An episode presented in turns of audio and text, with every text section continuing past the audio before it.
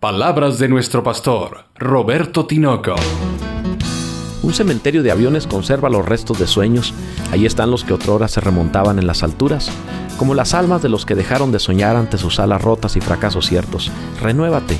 En Cristo eres celestial. Todavía no alcanzas tu mayor altura. Hay más gente en los aeropuertos que en los cementerios de aviones.